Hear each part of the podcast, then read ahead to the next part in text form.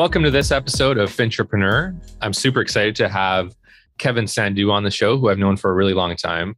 Thanks for doing this with us, Kevin. It's gonna be fun. Yeah, great. Uh, so tell us a bit about yourself and your career path and how you ended up where you are today.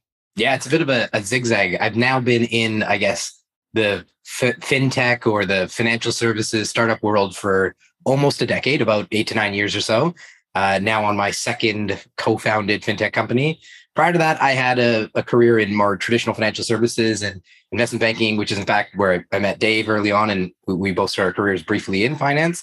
Prior to that, I, I have a deep technology background as a software developer and electrical engineer. So in many ways, fintech is marrying a couple of areas of interest, but also a couple areas of, of skill, having worked both in the technology sector as well as financial services. And I think uh, eight years ago, I got addicted to the space, and here I am still. I did not know you had the software engineering background. I guess you had a initial thought that you were going to go in that way, in that direction, and then switch over into business, or what? Yeah, that's exactly it. I'm probably going to age myself when I have some of these references, but you know, like a lot of folks that were interested in this space, I I learned to code when I was in my teens. I, you know, camp out at the library, take out books on C and Java and so on. When I went to university, I actually started off in electrical engineering. I was on an engineering scholarship. And I started school right after the dot com boom. And this is where I think I'm aging myself.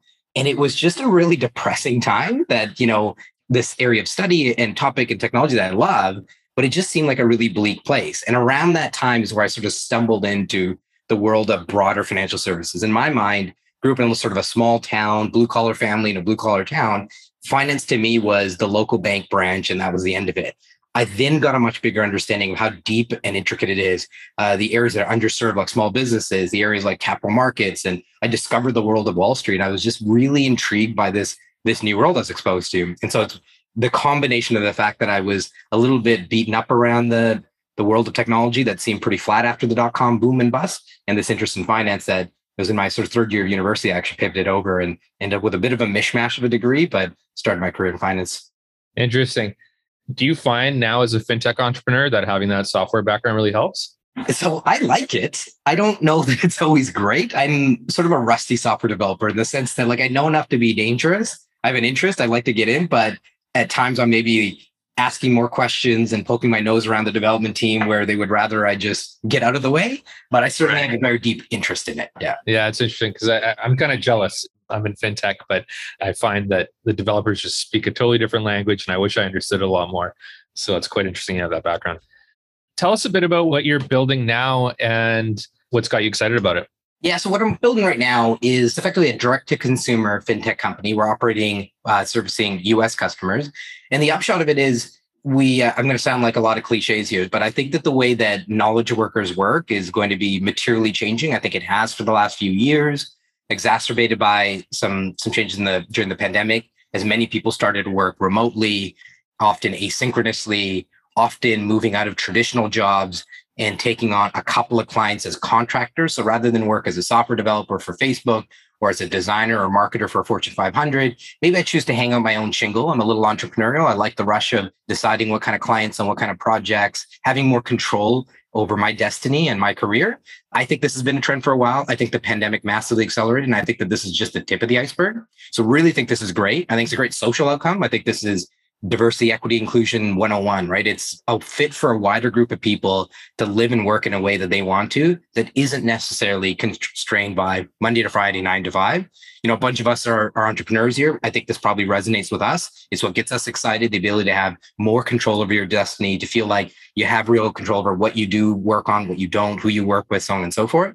So I think it's a great outcome. But I think one of the maybe unforeseen or negative implications is the world is not set up for folks like us. It's not set up for entrepreneurs. It's not set up for small businesses. You know, if I used to have a job at a Fortune 500, I went out, hung up my own shingle. Now I'm doing as a contractor. I now realize getting a mortgage is either prohibitively expensive or just simply not available to me. If I'm in the US, I used to have employer sponsored healthcare. Now I'm out trying to procure my own healthcare without the economies of scale. Self employed taxes are a pain. Like there's just this long list of things that make this style of work really, really challenging because it's historically been a niche. It's been not something that most knowledge workers would be engaging in.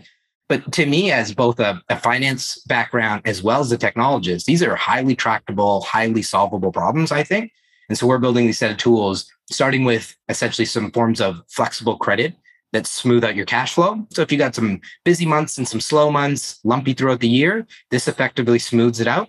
You know, we like to say that the lumpiness of your income is a feature, not a bug. It's often you exercising that flexibility. I've decided, like I'm taking two weeks off for mental health, for for rest, relaxation time with family, whatever it might be.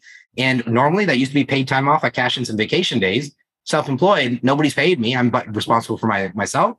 And so I think absolutely the lumpiness of, of income is in fact a feature, not a bug of this lifestyle.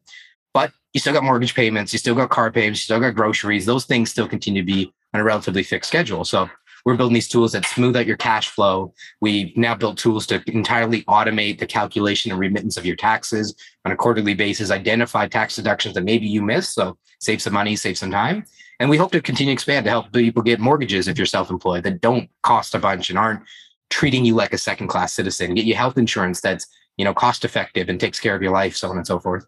That's awesome. Yeah, that really resonates with me, that mission. Like you've focused on self employed contractors, but throughout my fintech career, doing merchant growth and small business credit, I've always thought about our mission as in a big way, sort of evening the playing field. Small businesses have a tougher time doing a whole bunch of things because they don't have the resources of, of large businesses. And so it's sort of a similar mission in that regard. I love that language of level the playing field. That's literally our mission is to level the playing field between traditional work and flexible work. When I started to lean into this thing, like, I love this way of working. I'm an entrepreneur at heart.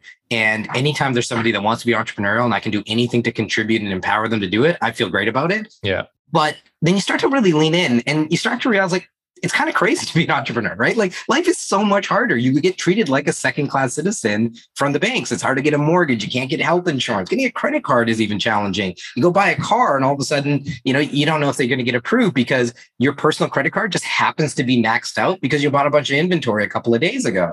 It's a yeah. really difficult way to live. I think that as companies like us do these great things to hopefully help empower small businesses and self-employed contractors and so on, when you do truly level the playing field, I think we're going to see a lot of people move out of those traditional jobs, work in a nine to five corporate job for Fortune 500 in favor of entrepreneurship through small businesses, through self-employment. When the playing field is leveled, I think we're going to see just a sea change of people moving over to this more, I think, flexible, enjoyable, empowered way of living. I love that vision of the future. I think having a lot of entrepreneurs, a lot of small businesses is a more vibrant and interesting future than one dominated by a few companies. For sure. Kevin, a lot of people think uh, when they hear the word entrepreneur or contractors, they think about people that you may get it, go get their services on, you know, Fiverr, Upwork, or people that are copywriters. But you know, you're also referring to you know mortgage brokers, uh, real estate agents, uh, you know, more traditionally insurance brokers, things like that. More traditional people who are still working for themselves essentially right they're working on commission or whatever it is and that thing that you explained sort of with the ups and downs of the months that applies to those kind of professions as well correct yeah absolutely you know to us it's if you feel like one you have lumpiness of income that needs to be addressed and two if you feel like traditional financial services don't do service to you you know you, you deal with the retail bank and they don't quite know what to make of you because you look a little bit funny relative to they're asking for pay stubs and you don't have pay stubs you talk to the small business or the commercial bank and they don't really get you because they don't see the typical business profile that they're looking for. If you're in that gap, then yeah, we're keen to find ways to try to help making your life a little easier, save you time and automate, but also literally just get you access to banking and credit that I think you deserve. Awesome. Maybe rewinding a little bit, given that you've been in fintech for 10 years, how would you describe the shift in the industry in that 10 years? Like what was the industry really focused on? has it kind of mission accomplished on its initial focus and now it's on to new things or how, how do you kind of see the evolution of the industry yeah, that's a really good point. And maybe I look at this the wrong way, certainly different than others. Is I think early on there were like two parallel dreams of the fintech revolution. One was that this was going to digitize the entire world so that way banking would be more convenient. You're no longer constrained to physical presence, branches, nine to five, these sorts of things. You know, if you're a small business owner, often Monday to Friday, nine to five are the most precious hours you have. It's when you're out building your business, servicing your customers. I can't take time out to go do my banking, you know, for an hour, hour and a half a day, something like that. And that the promise of digitizing through fintech would allow us 24 7 access to banking, save us time, convenience, and all these sorts of things. I think in parallel, there was a second dream, and that was really about more access and more inclusivity. It was that groups that are historically underserved by traditional banks and traditional financial services, small businesses and contractors being two examples we're talking about, would hopefully have opportunities for more inclusion. There would be products and services available, and you know, it wasn't entirely cookie cutter. I believe that over the last decade or so, the first dream has been largely realized or we've made material progress. I think it is actually quite convenient now to avoid bank branches. The pandemic, while full of a lot of negative consequences from a health and social perspective, it did rip a band aid that for that couple of years, very few people were stepping into banks, whether it was for personal banking, business banking, commercial, whatever it might be. A lot of banks, like it or not, were forced to find ways to get their talent, their team, their resources, their bankers, the um, associates, and so on working from home. Like it, it just had to work, right? Like it or not. I had spent a bunch of time on the phone with the CRA and it shocked me. I'm talking to people sitting in their living room working for the CRA. And like, what a different world. never would the CRA, never would the government, never would banks have voluntarily run that experiment. But the pandemic forced us to do it. So I'm, I'm actually really heartened to see how much progress towards digitization, convenience, and non-bankers hours, that real the realization of the dream I have also been very disappointed to see how little of the inclusion metrics. At the end of the day, I bank with a bunch of banks, maybe RBC more than anybody else. I don't think the services are different. I don't think they service me. My pain points are as under service as they ever were. It's still really difficult as an entrepreneur who's been a business owner, who's also been a contractor. It's really hard for me to get a mortgage, and it's just as hard as it was 10 years ago. I get declined through email instead of in person. Fantastic. I can read the decline email at 8 p.m. on a Tuesday, but you know the convenience is certainly there. But I'm, I've been disappointed at how little inclusion and expansion we've seen. The underserviced markets are still underserviced, even 10 years. You know, I'm picking 10 years, but 10 years for me into the fintech world would you say that specifically for the self-contractor type of person? Like i like to think that some progress has been made you know on the small business side where merchant growth and now you know, as we're building tabit is, is servicing. Uh, i think some progress has been made. There still a ton of progress left to be made but uh, it sounds like you feel like no progress has been made or, or little to no. Yeah i should clarify. I, I guess my criticism here is of the legacy bank providers the banks I think that excluding new entrants, new startups, new fintech providers, uh, like my experience at RBC is more convenient and digital, but sure. the products and services are the same. And so you're absolutely right. I think that that's my criticism of the existing industry. I believe that yes, the inclusion side has almost exclusively been as a result of new business like merchant growth, like Tabit, like a lot of other like newish startups. I think are responsible for 90 plus percent of improvement in conclusion. It hasn't been the banks, it's all been new entrants. Whereas yeah. I think the digitization is where maybe startups, I think as a table stakes, provide a lot of convenience, entirely digital experience. I actually think the banks have done a pretty good job matching that. I, uh, I think thanks to all the fintech startups, RBC has become more digital. I think uh, they, their hand was forced. So that's why I said I think the entire industry, whether startups or otherwise, you know, the convenience piece, but I still am critical of legacy providers, banks, and otherwise on the inclusion side. Do you think that over time, as more startups build that convenience piece, that you're going to see banks buy some of those companies? Yeah, this was a lot of the theory, you know, over the last decade, right? What you know, these fintech startups were either going to take down the banks or they're going to be bought by the banks. Again, I've been surprised to see less of that than has been the case. Mm. Maybe we will in 10 years. I hope not, because I am skeptical that attitude, you know, servicing entrepreneurs from an entrepreneurial company feels like the only way to really understand your customer. And I'm skeptical that if the RBCs or the TDs or any big banks, I should, I don't mean to pick on any one or two, if they go and buy these smaller, more innovative companies who are servicing entrepreneurial people, I'm skeptical that they're going to continue to innovate and really understand the plight of their customer. Yeah, no, that's fair enough. Do you think uh, that there's a difference, Kevin, in, in, in how aggressive the big banks have been when it comes to fintech services for consumer users as opposed to business to business users? Absolutely. I think it's the startups that were trying to eat the lunch of the big banks definitely got their attention. And there was a lot of copying, right? It was, look, if this works for this startup on a small scale, how do we reverse engineer it? How do we do, you know, a lot of the same experience, but attach it to our brand and our distribution? And we've got 10 million customers.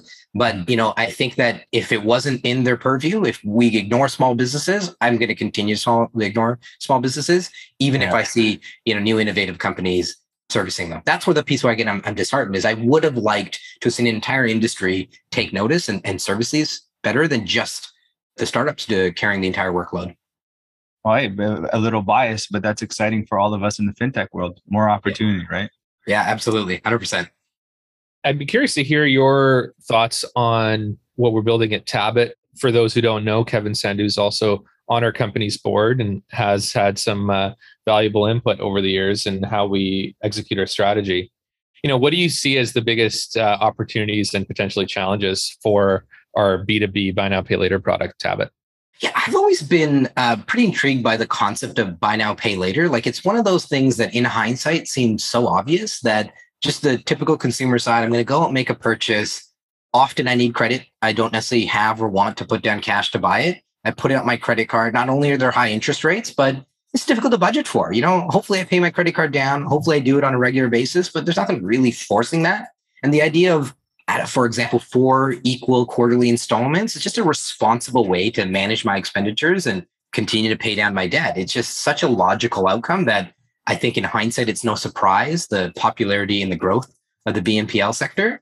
And then you look at the B2B side of it or the small business borrower or creditor, and true to history, continue to be underserviced, right? So I, I think BNPL makes a lot of sense for these sort of chunky purchases. Break it down into credit based purchases, but credit based purchases with a responsible repayment mechanism, not just on a perpetual credit card, accruing interest and you might or may not pay, but four easy installments, two year amortization, whatever it might be.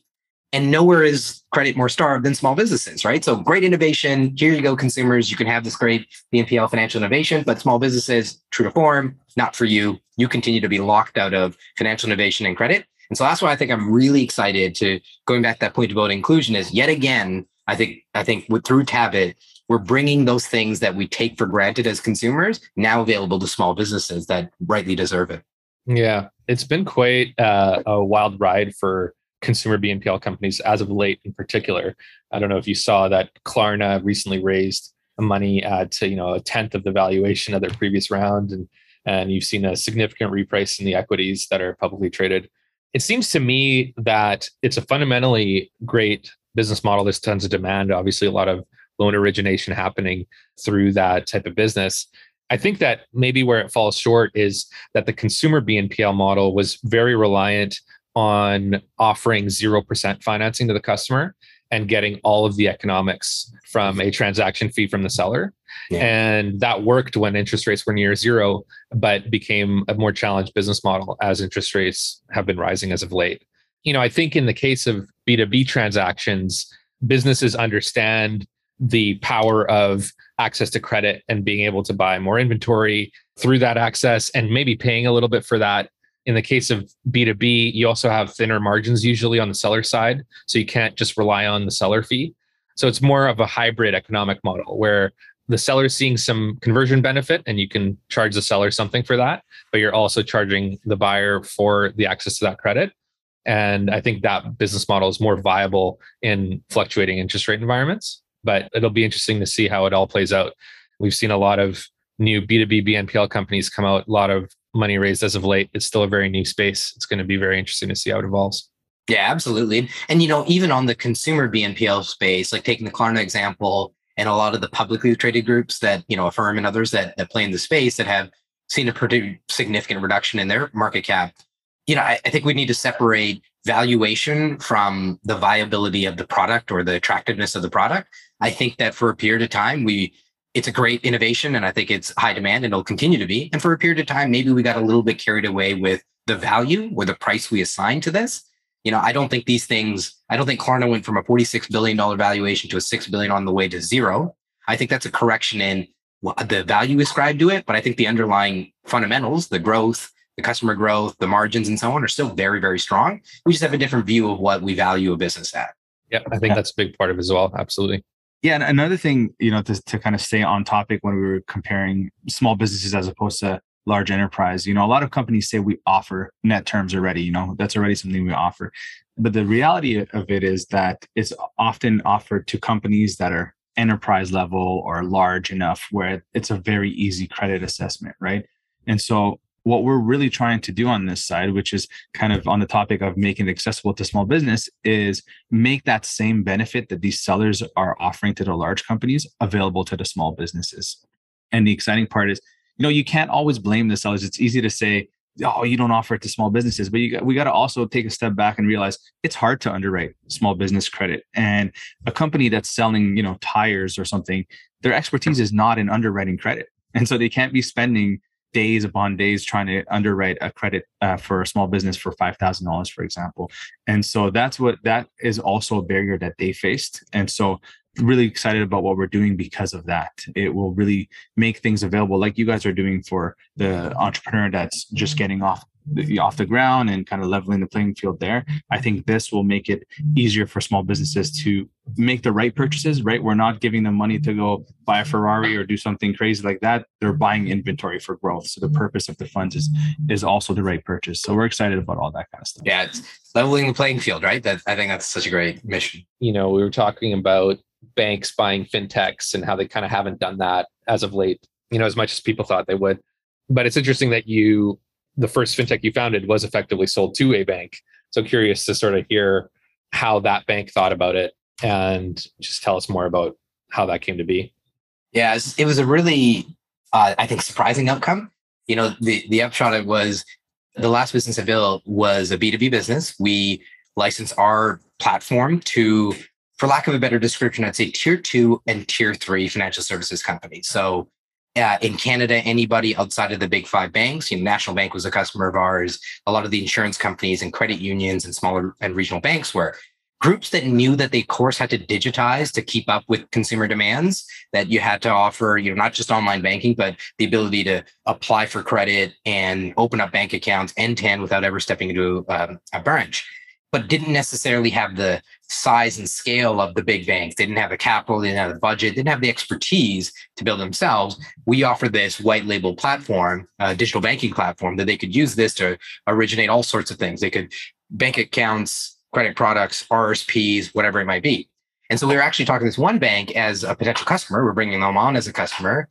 And over the years, we'd had a couple of instances where a couple of the banks that we were pitching as potential customers had poked around and said, Hey, we really like this. We're really aligned with your strategy. So much so, in fact, that we'd actually like to buy the business and bring it in house. And generally, the answer was typically no. We're really, you know, we're excited about what we're building.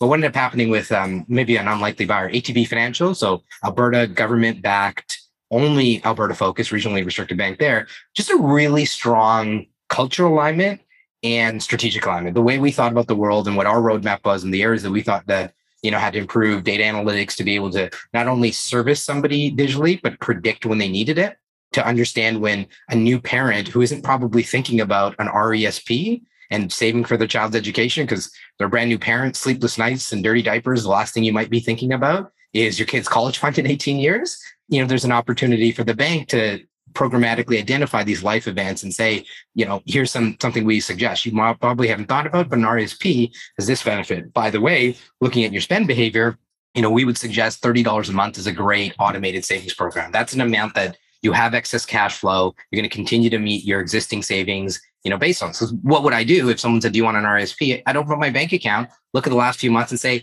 yeah, I think I could probably swing 30 bucks in a very crude rule of thumb way of looking at my transactions why wouldn't the massive databases attached to incredibly smart analytics be able to predict that for me? So these are things we really aligned with this bank. And uh, ultimately, what ended up happening is hey, we really love this. Our roadmap's totally aligned. And could we buy the business? And ultimately, that's ended up what being the outcome that came about. The challenge that they often had was separating the innovation from the rest of the bank culture, including the very heavily regulated and traditional bank.